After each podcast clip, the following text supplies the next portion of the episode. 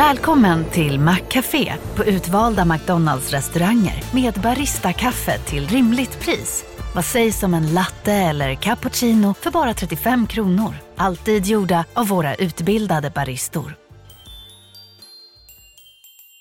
Hej, Susanne Axel här. När du gör som jag och listar dig på en av Krys vårdcentraler får du en fast läkarkontakt som kan din sjukdomshistoria. Du får träffa erfarna specialister, tillgång till lättakuten och så kan du chatta med vårdpersonalen. Så gör ditt viktigaste val idag, lista dig hos Kry.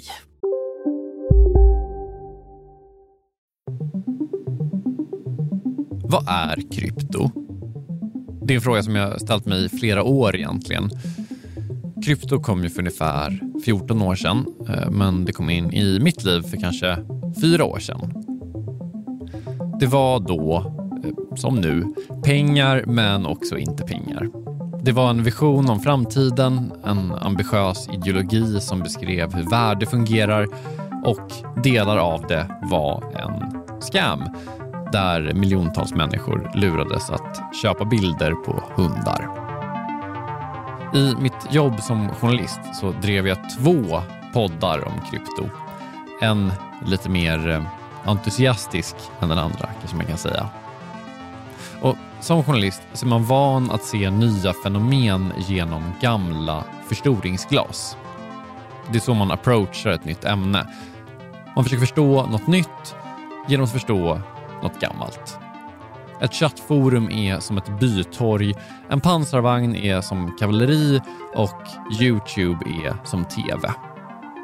De flesta som intresserat sig för krypto de senaste åren har valt att se krypto genom ett investeringsförstoringsglas.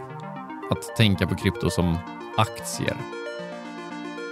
De som varit med länge tänker att man kan förstå krypto genom ett pengaförstoringsglas men man kan också se det genom ett kulturellt eller ett subkulturellt förstoringsglas.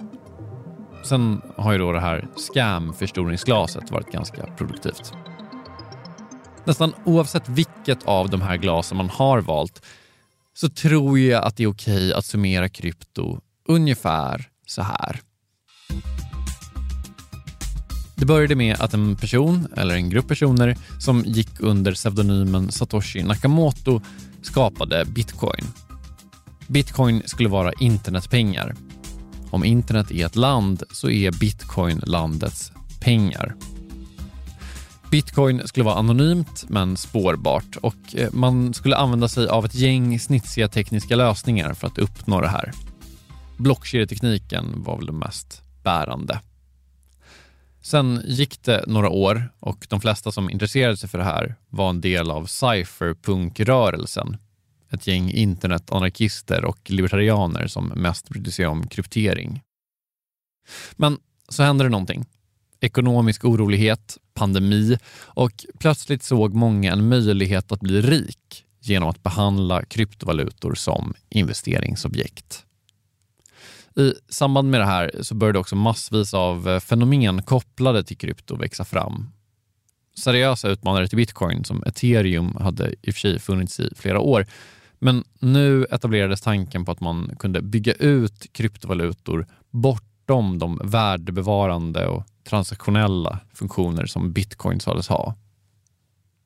NFT, metaverse, DeFi, decentraliserad finans, kom och i någon mån gick. Och runt allt det här så började också media växa fram.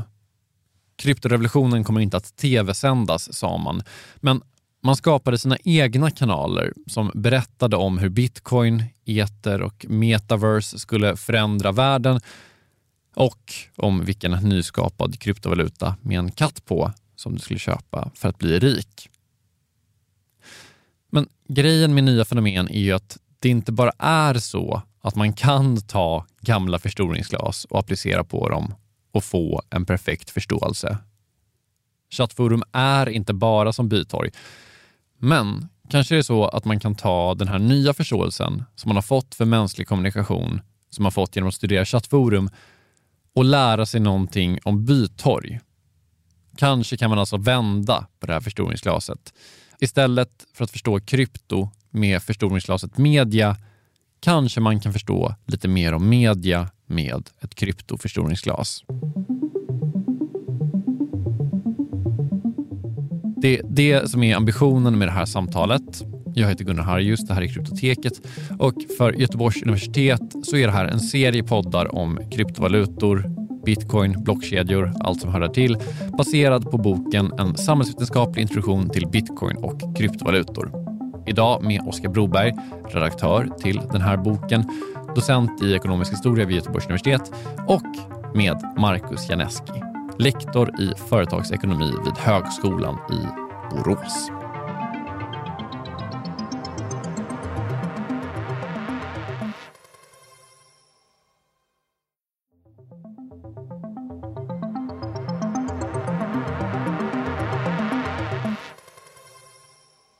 Båda ni är ju, skulle jag säga, liksom historiskt intresserade och även intresserade av media och eh, finans. Det vill inte överdriva särskilt mycket. Det kan man nog säga. Eh, och jag har liksom en, eh, noterat en sak som har med media och finans att göra i någon utsträckning som handlar liksom om en, en, en förskjutning som har skett lite grann i, i media. Inte bara liksom nödvändigtvis kopplat till just finans utan kanske i alla former egentligen. Jag konsumerar ganska mycket sport och så kultur och sånt. Och att men typ att sportmedia kanske mindre handlar om att rapportera om eh, matcher och vad som händer och mer handlar om att typ heja på olika lag och eh, att det är så att man firar att en spelare har fått ett nytt kontrakt. Att det är så en, en man får en pushnotis som är så grattis LeBron James, här är 200 miljoner. Eller liksom i film så är det så typ Marvel just presented their third face and it's amazing.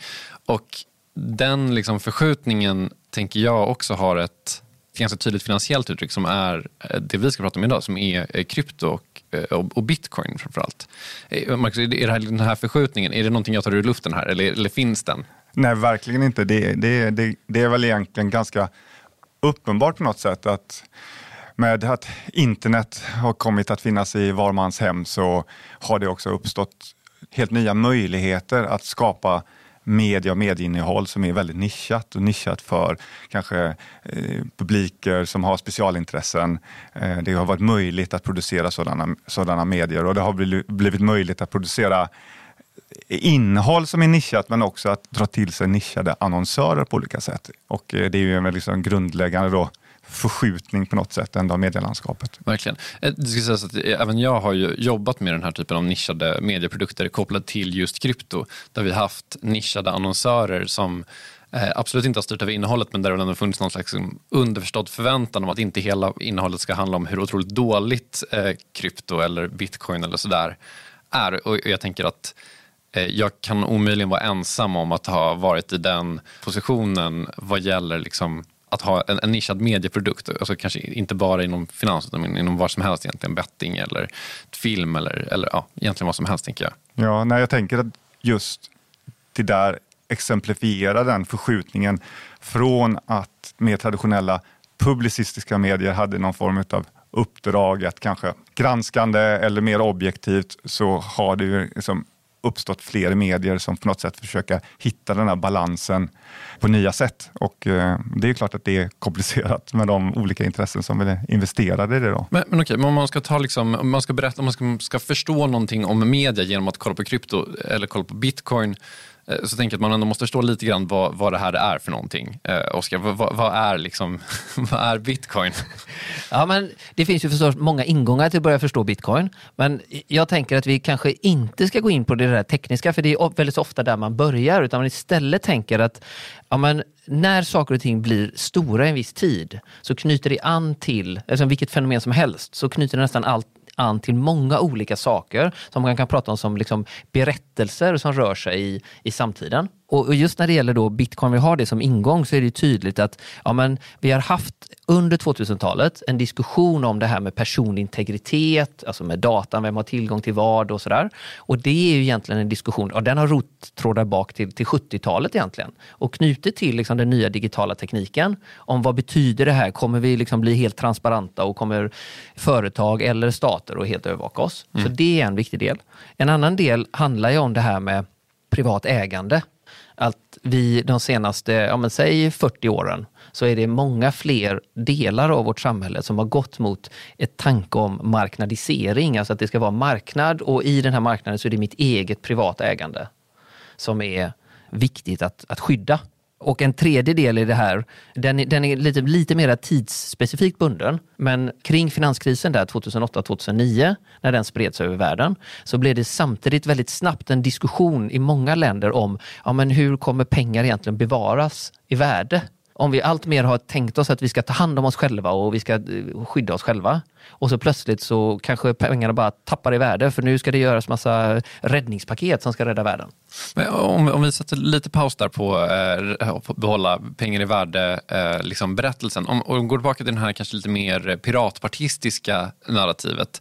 Om vi ändå tänker att då alla de här liksom sammanstrålar någonstans i bitcoin som kommer, precis som du är inne på, runt finanskrisen.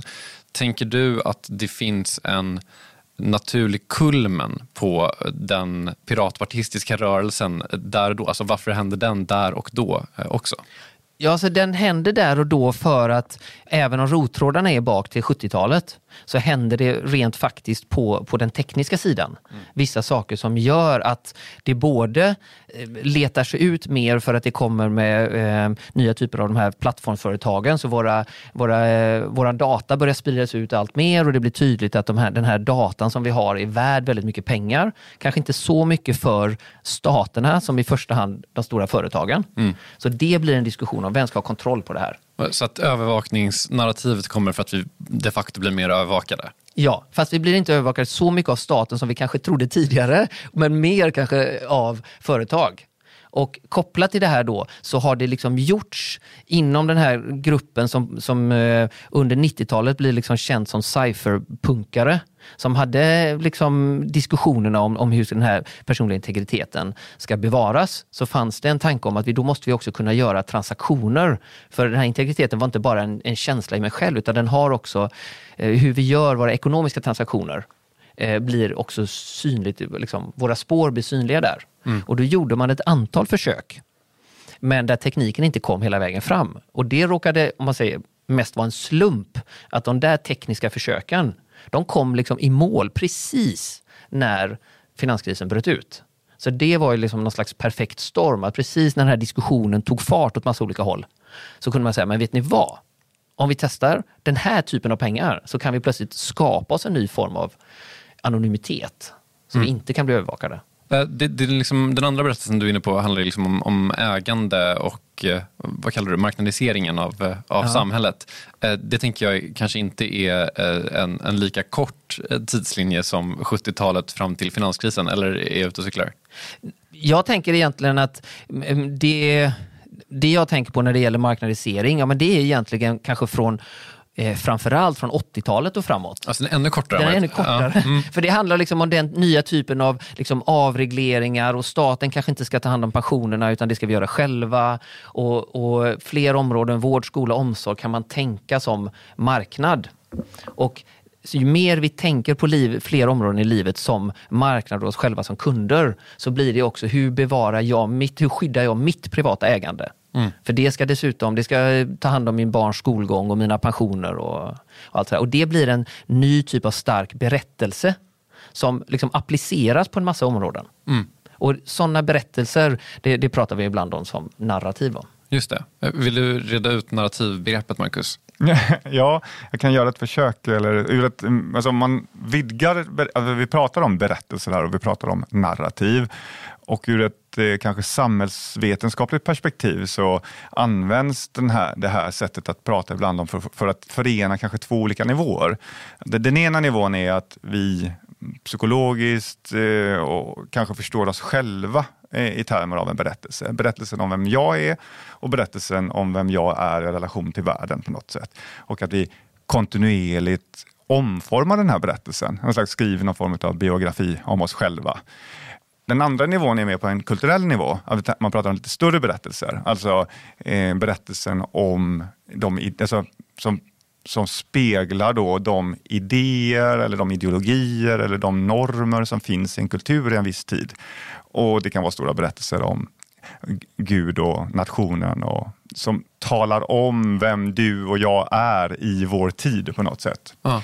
Och de två nivåerna kommer då oftast att på något sätt sammanstråla i specifika tidstypiska fenomen. Så att liksom, berättelsen om jag, vem jag är går att förena med en berättelse en lite större berättelse om vår tid och så få det som uttryck i liksom ett fenomen i tiden. Och Det kan ju krypto vara ett exempel på.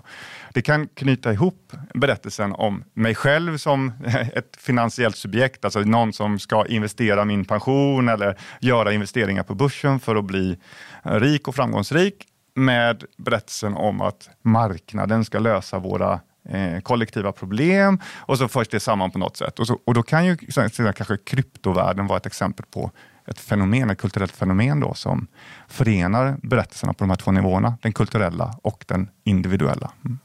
Och precis som ja, båda ni nu varit inne på så är, kan man ju se krypto som ett sånt här fenomen. Du var inne på att det är liksom den här perfekta stormen och att alla de här tre eh, sakerna faller samman. Och eh, vi har ju bara tagit två av dem. Den tredje handlar ju då om, om, om pengars bestående värde och det tänker jag liksom är Eh, jätterelevant att tidsbestämma till just finanskrisen och till liksom 2008-2009 när, när bitcoin kommer. Det är det absolut, eftersom väldigt konkret som ett svar på den globala finanskrisen så eh, är det många länder runt om i världen som bestämmer sig för att ja, men det, här, det här är så, riskerar att bli så stort så vi måste ha stora räddningspaket. Och sättet att göra de här räddningspaketen handlar ju i korthet om att eh, trycka pengar kan man säga. Eh, och då trycker man, när man säger trycka pengar så handlar det ju egentligen om att, att trycka upp nationers pengar. Mm. Så att det som vi pratar om som penningmängden stiger väldigt mycket. Då är det ju eh, en av de första sakerna man som, som ekonom tänker när man trycker massa nya pengar. Det är ju att det finns en risk för inflation.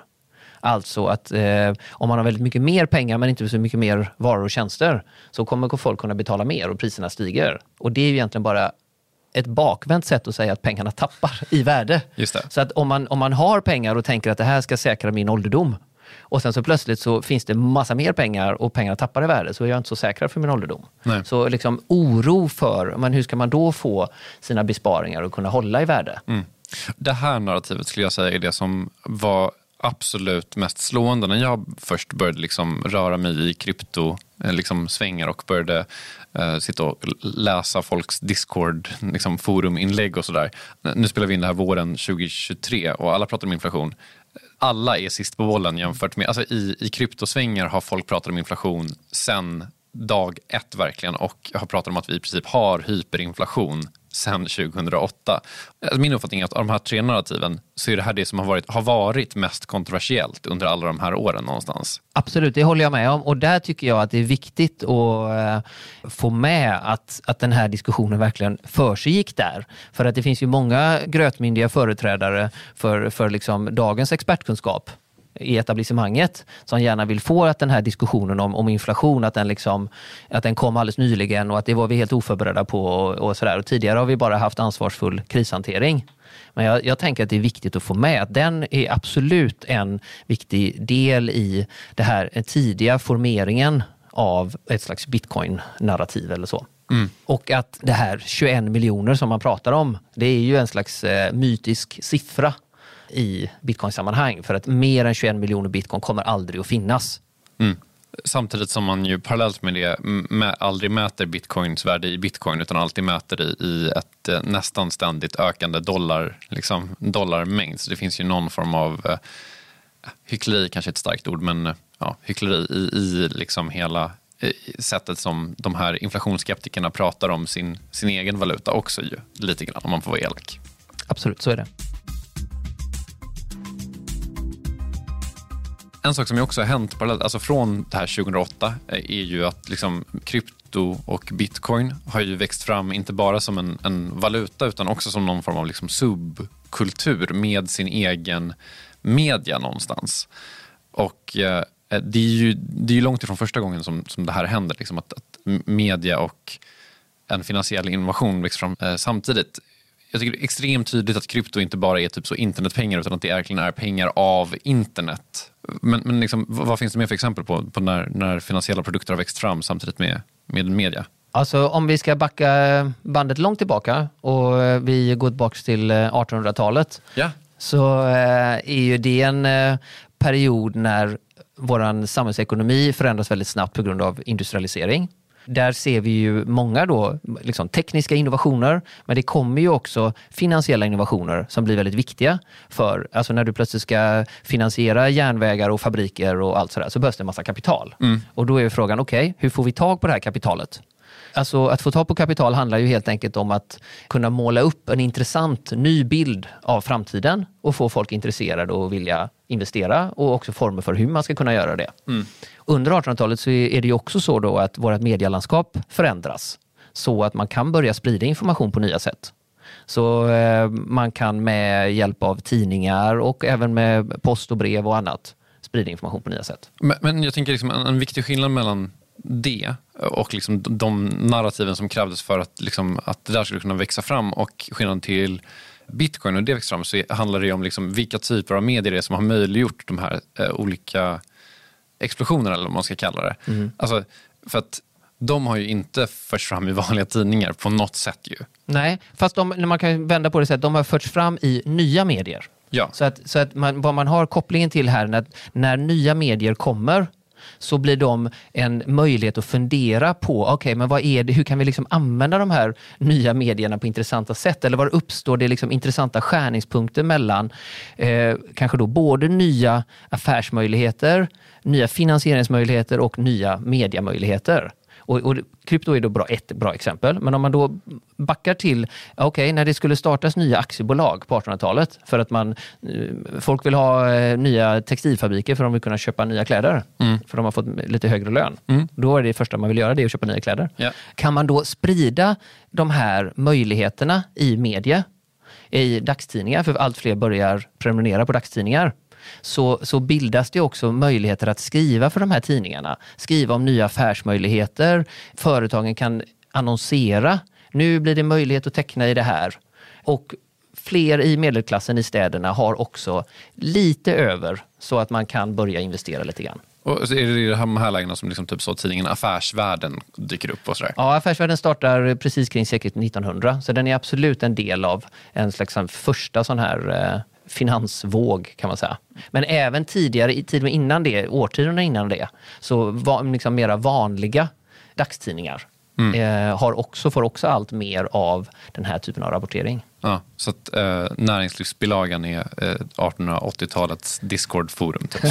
ja, typ. Det finns säkert många olika sådana här paralleller liksom historiskt när olika typer av pengar uppstår som mm. fyller en viss funktion i en viss tid kryptovalutor är inte det första exemplet på någon form av privat marknad för pengar. Eh, på 50-talet när en slags global konsumtionskultur skulle spridas, det var ju en plattform på något sätt för globala pengar i form av våra kreditkort och kontokort som eh, jättemycket marknadsfördes så att säga mm, via de publicistiska medierna så att säga, i form av annonser och klassisk reklam. så att säga. Alltså, stora globala varumärken som Visa och Mastercard och American Express och vidare. Så.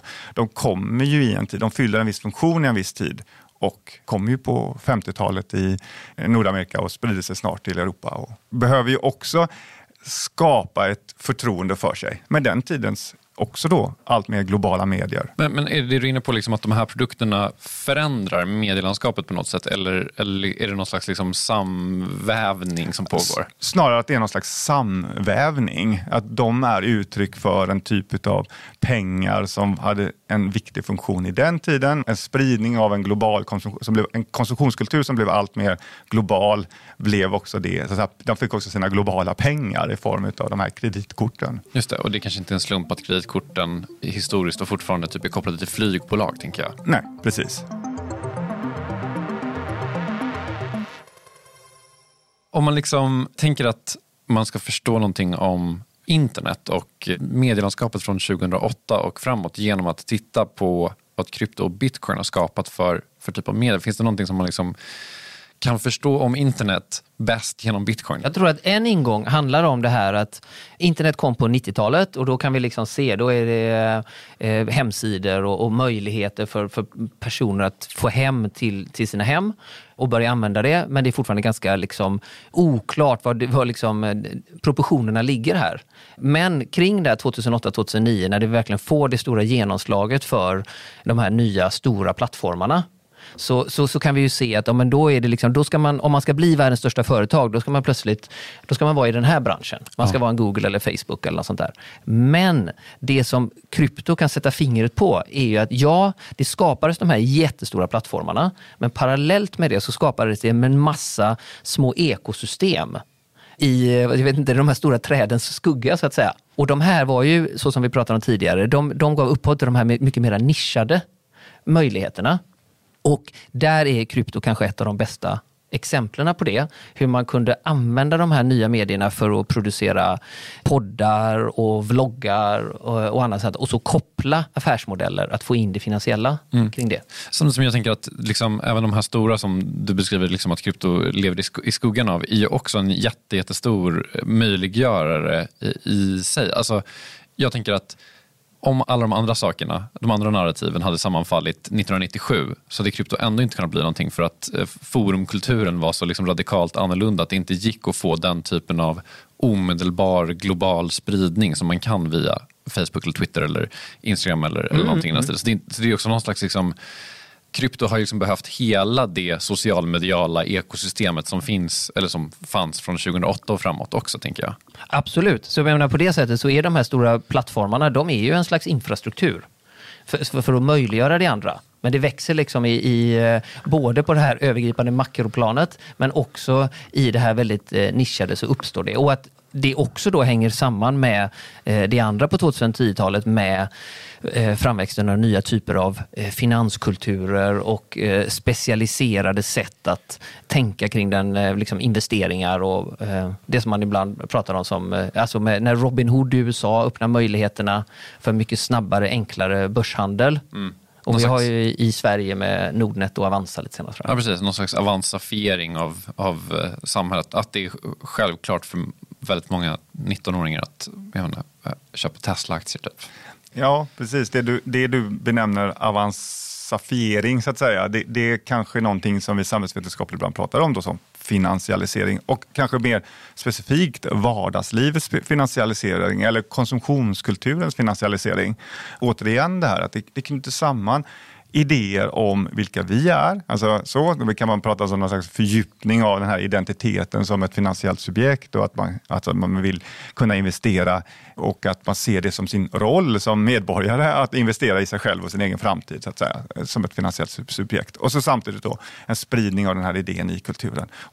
Det, det möter, så att säga, det kan förena de här krafterna i exemplet krypto som blir liksom ett exempel på någon form av finansiell subkultur. Man kan förstå hela fenomenet som någon form av konsumtionskultur eller någonting liknande. Om man tittar lite, nu är inte kryptohistorien sådär eh, vansinnigt lång, men den är väl ja, snart 15 år eller någonting i den stilen.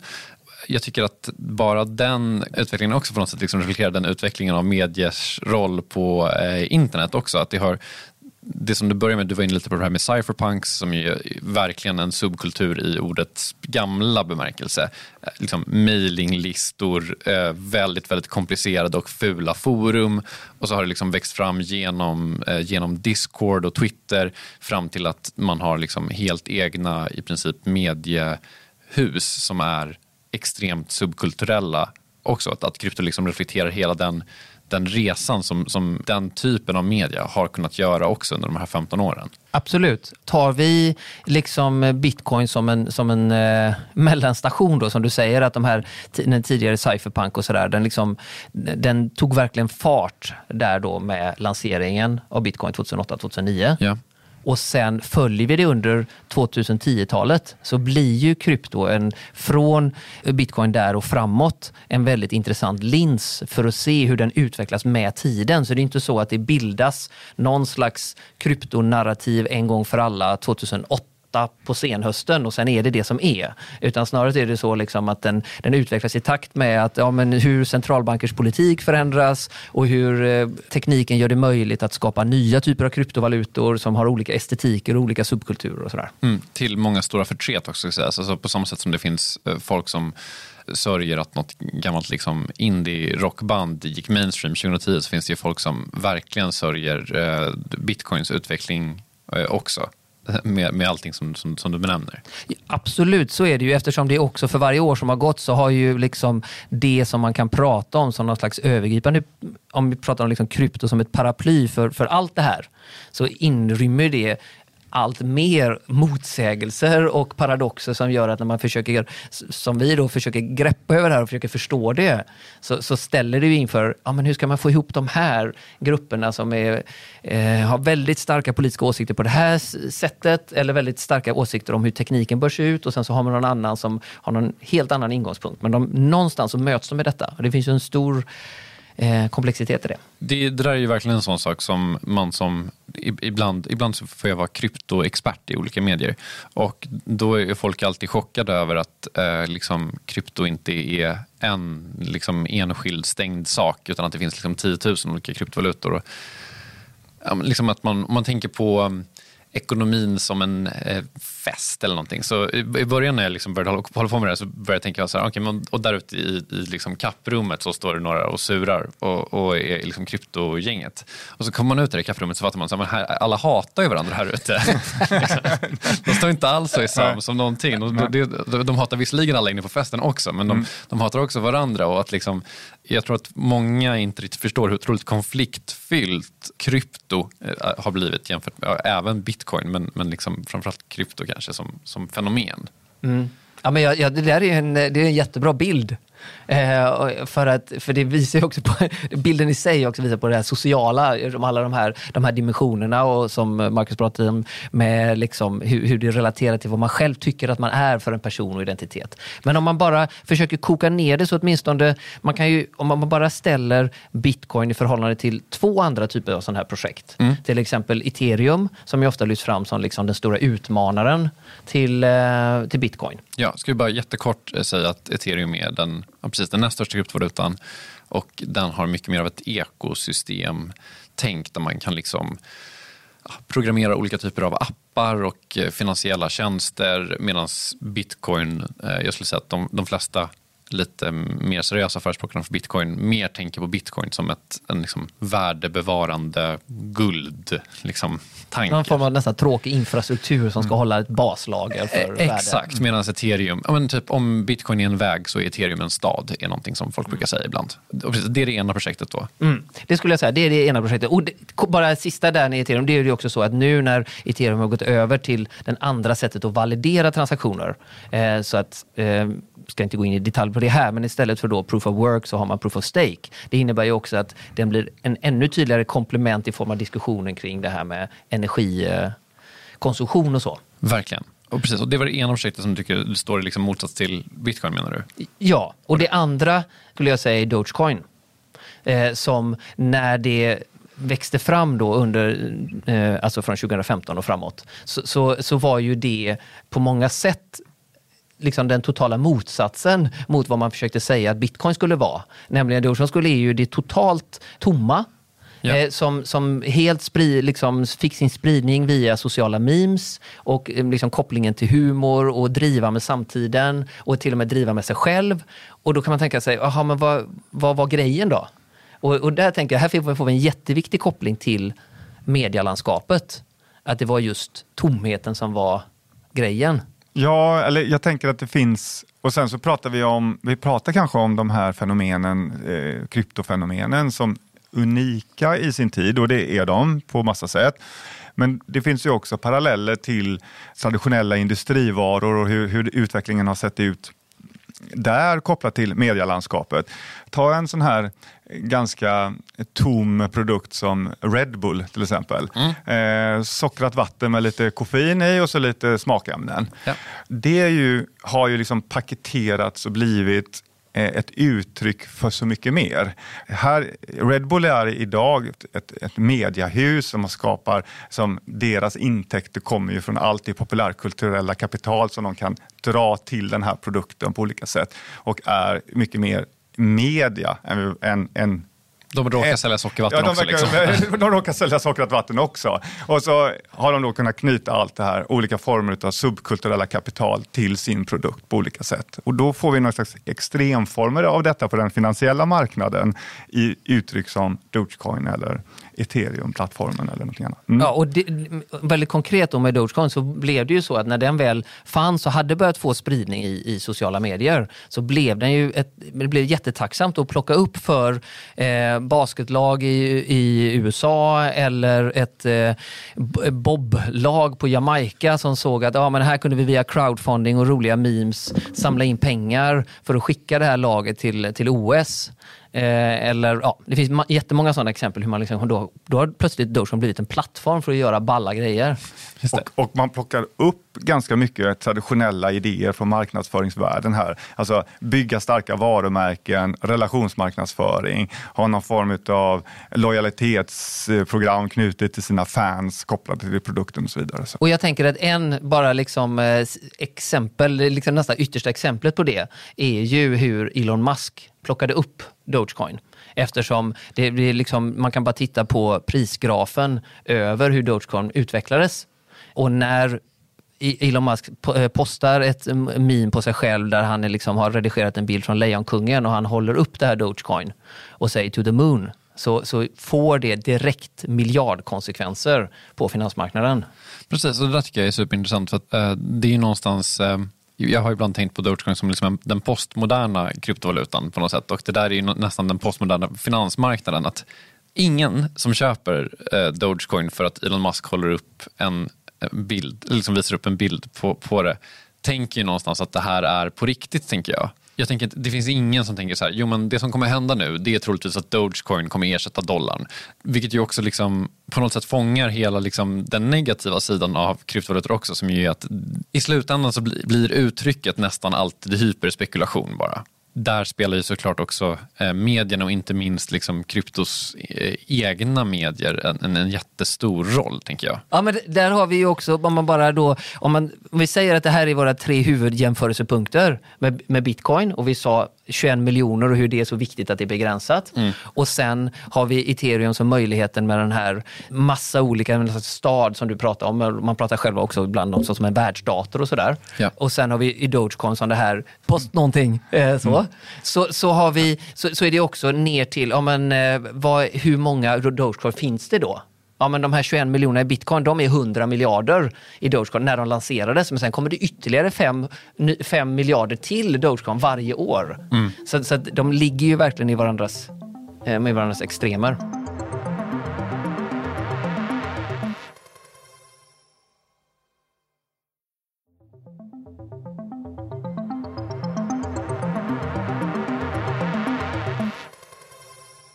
Om man pratar om, om krypto och media jämfört med eh, andra subkulturer och deras medieutveckling så tycker jag en sak som är intressant som handlar om NFT som ju ligger ganska långt ifrån eh, bitcoin. Eh, det ligger närmare ethereum och den här liksom stadtanken och sådär.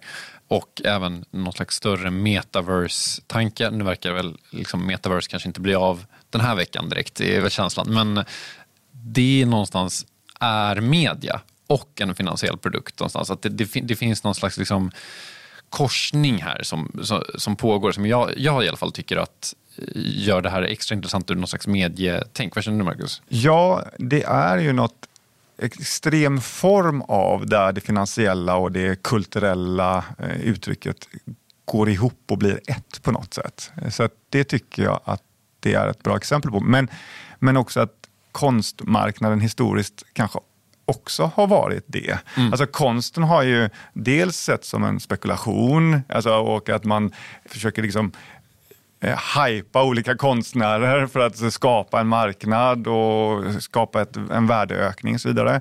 Det är ju liksom investeringslogiken och eh, kändiskulturslogiken historiskt, även på konstmarknaden, förenat med det här värdebevarande guldmetaforen på något sätt, att investera i konst, värdebevarande över tid. Men också så här, så konsten på något sätt som uttryck för framtiden. Om vi kan titta på den samtida konsten och förstå vad som händer där så ska man kunna utläsa någonting om framtiden. Så jag tänker att i den här kontexten av kryptofenomen så, att säga, så kanske det inte är så konstigt att det också i, i den kulturen skulle komma konst så att säga, eh, som en, ett format på något sätt. Jag tycker att det är ett väldigt viktigt spår för att det här med framtiden, jag håller ju på, liksom, finanshistoria har varit mitt eh, huvudsakliga spår liksom, mm. som, som historiker. Just det här med att, att inse att finans på något vis alltid handlar om framtiden. Liksom för att det finns ingen, om vi bara har en ekonomi där vi byter saker med varandra, då finns, liksom inte, då finns inte framtiden, för då bara byter vi grejer med varandra. Mm. Men så fort vi för in finansiella instrument, och det spelar inte så stor roll om det är pengar eller eh, aktier eller något annat, då inbegriper det någon slags idé om det där fantastiska som ska inträda sen, för det ska, ge mig, det ska göra mig rik eller ge mig avkastning på olika sätt. Eller åtminstone då behålla min... Men det, har, det finns idéer om framtiden. Ja. Och det här, liksom, konst och andra kulturella fenomen handlar också väldigt mycket om, om, om framtiden. Så att då fundera på när de sammanfaller och då tror jag att ett skäl till att eh, det här händer nu då med, med krypto och NFT, det är att, eller liksom att vi kanske börjar fundera kring det, det är att det blir så, det blir så tydligt. De här, de här ekonomiska värdena, för att de har eh, sån global spridning. Ett exempel som jag tycker är väldigt tydligt kring det, det är eh, Netflix serie The Squid Game. Mm. För den blev Netflix mest strömmande serie 2021. Ja. Och liksom när det stod på sin hype, ja men då kom också kryptovalutan The Squid och blev superhypad extremt kort. Ja. Men den var superhypad tillräckligt många timmar för att de killarna som hade satt ihop den här ändå skulle kunna springa iväg därifrån från det här hittepå-projektet med typ 30 miljoner dollar eller vad de nu fick med sig. Precis, det vill bara förtydliga, det var en total scam som liksom BBC skrev om som här är den nya coola kryptovalutan. Precis, och, men den har den, liksom, den globala eh, räckvidden nu i dagens medielandsamhälle, medielandskap globalt som Netflix har, så går, kan du liksom knyta an ett sånt här projekt till ett sånt här globalt fenomen. Så, så, så kan du göra så sjukt mycket pengar på kort tid, även om det bara efter några timmar visar sig att det är en skam. Det finns ju lite olika framtidsnarrativ här om vi ska liksom avrunda och summera och blicka framåt här. Och det här webb 3 eller liksom, eh, någon slags global konstig motor-narrativet Eh, det har ju verkligen varit ett, ett medienarrativ på sättet att mediebolag eller socialmediebolag, Facebook har investerat miljarder i att det är det här narrativet som kommer, kommer liksom vara det som finns kvar. Men det finns ju också andra narrativ som, som ju Facebook kanske inte investerat miljarder i att det ska finnas kvar. Om man eh, tänker att det här första bitcoin-narrativet som, som dök upp, att ja, men det här var någon annan form av pengar. Det har ju kanske då lite grann kommit i skymundan under 2010-talet och fram till idag. Och med pengar då så menar jag med det som vi vanligtvis tänker på som pengar. Som något man kan betala med. Något man kan betala med, mm. som transaktionsmedel. Det vet vi inte hur det kommer utveckla sig, men det är ju definitivt så att delar av det, alltså det finns intressanta saker. Alltså en av de sakerna när man, när man ber de som kanske är allra mest frälsta på, på bitcoin, så, så handlar det ju om möjlighet, och så frågar man, okej, okay, men vad, vad kan man praktiskt göra med det här? Ja då är det ju just eh, globala betalningar som oftast kommer fram. Och den är ju svår att argumentera emot i den betydelsen att det är dyrt och det är krångligt att göra. Trots att vi säger att vi lever i en global tid och en mm. globaliserad ekonomi så är betalningar internationellt svårt och dyrt att göra idag. Och en annan sak som är svår att dyra just nu är ju att föra över pengar via bitcoin tyvärr. Eh. Det kan man säga, men, men den, har, den har lyft upp det som en, som en möjlighet att här skulle liksom behöva något annat. Så, att, så jag skulle säga att det är ändå en, en berättelse om en möjlig framtid. Den är, mm. den är någonstans kvar att realisera och det är, kanske, det är också därför framtiden är osäker. Är det så att den nya tekniska lösningen med liksom, sån här, som man kallar för andra lagerlösningar, lightning network och sådär, är det det som kan knäcka och göra att bitcoin verkligen blir en sån här en smartphone som gör att det förändrar spelplanen? Eller är det en annan kryptovaluta eller är det något helt annat? Och eh, I och med att det är fortfarande eh, svårt och krångligt att eh, göra betalningar och använda bitcoin som pengar så pratar man ju, finns det ju ett tredje narrativ då, som snarare handlar om att det är det här värdebevarande guldet då? Det är ju på många sätt det som ligger närmast hur det har använts under 2010-talet. Med, liksom, med, med, hur man investerar i detta för att antingen som en skydd för att vanliga valutor nog kommer att falla eller bara för att man vill investera och bli rik helt enkelt. Men det ligger ju också närmast egentligen hur etablissemanget har reagerat. Om vi tittar på alltså centralbanker runt om i världen och regeringar som tycker att Nej, men nu måste vi nog börja reglera det här då pratar man ju oftast inte numera om kryptovalutor utan om kryptotillgångar. För att man ser att i första hand är inte detta en ny form av pengar för transaktioner utan i första hand så är det en ny form av tillgång. Men jag tänker också bara för förlängning av den, guld, liksom, om, om vi pratar om att det finns kanske tre väldigt dominerande metaforer i den här totala berättelsen om, om krypto. Vi har pratat om eh, metaforen pengar, metaforen guld och så kanske då en slags metafor som riktar sig mer mot framtiden alltså som, som en slags motor för en ny typ av kapitalism. Mm.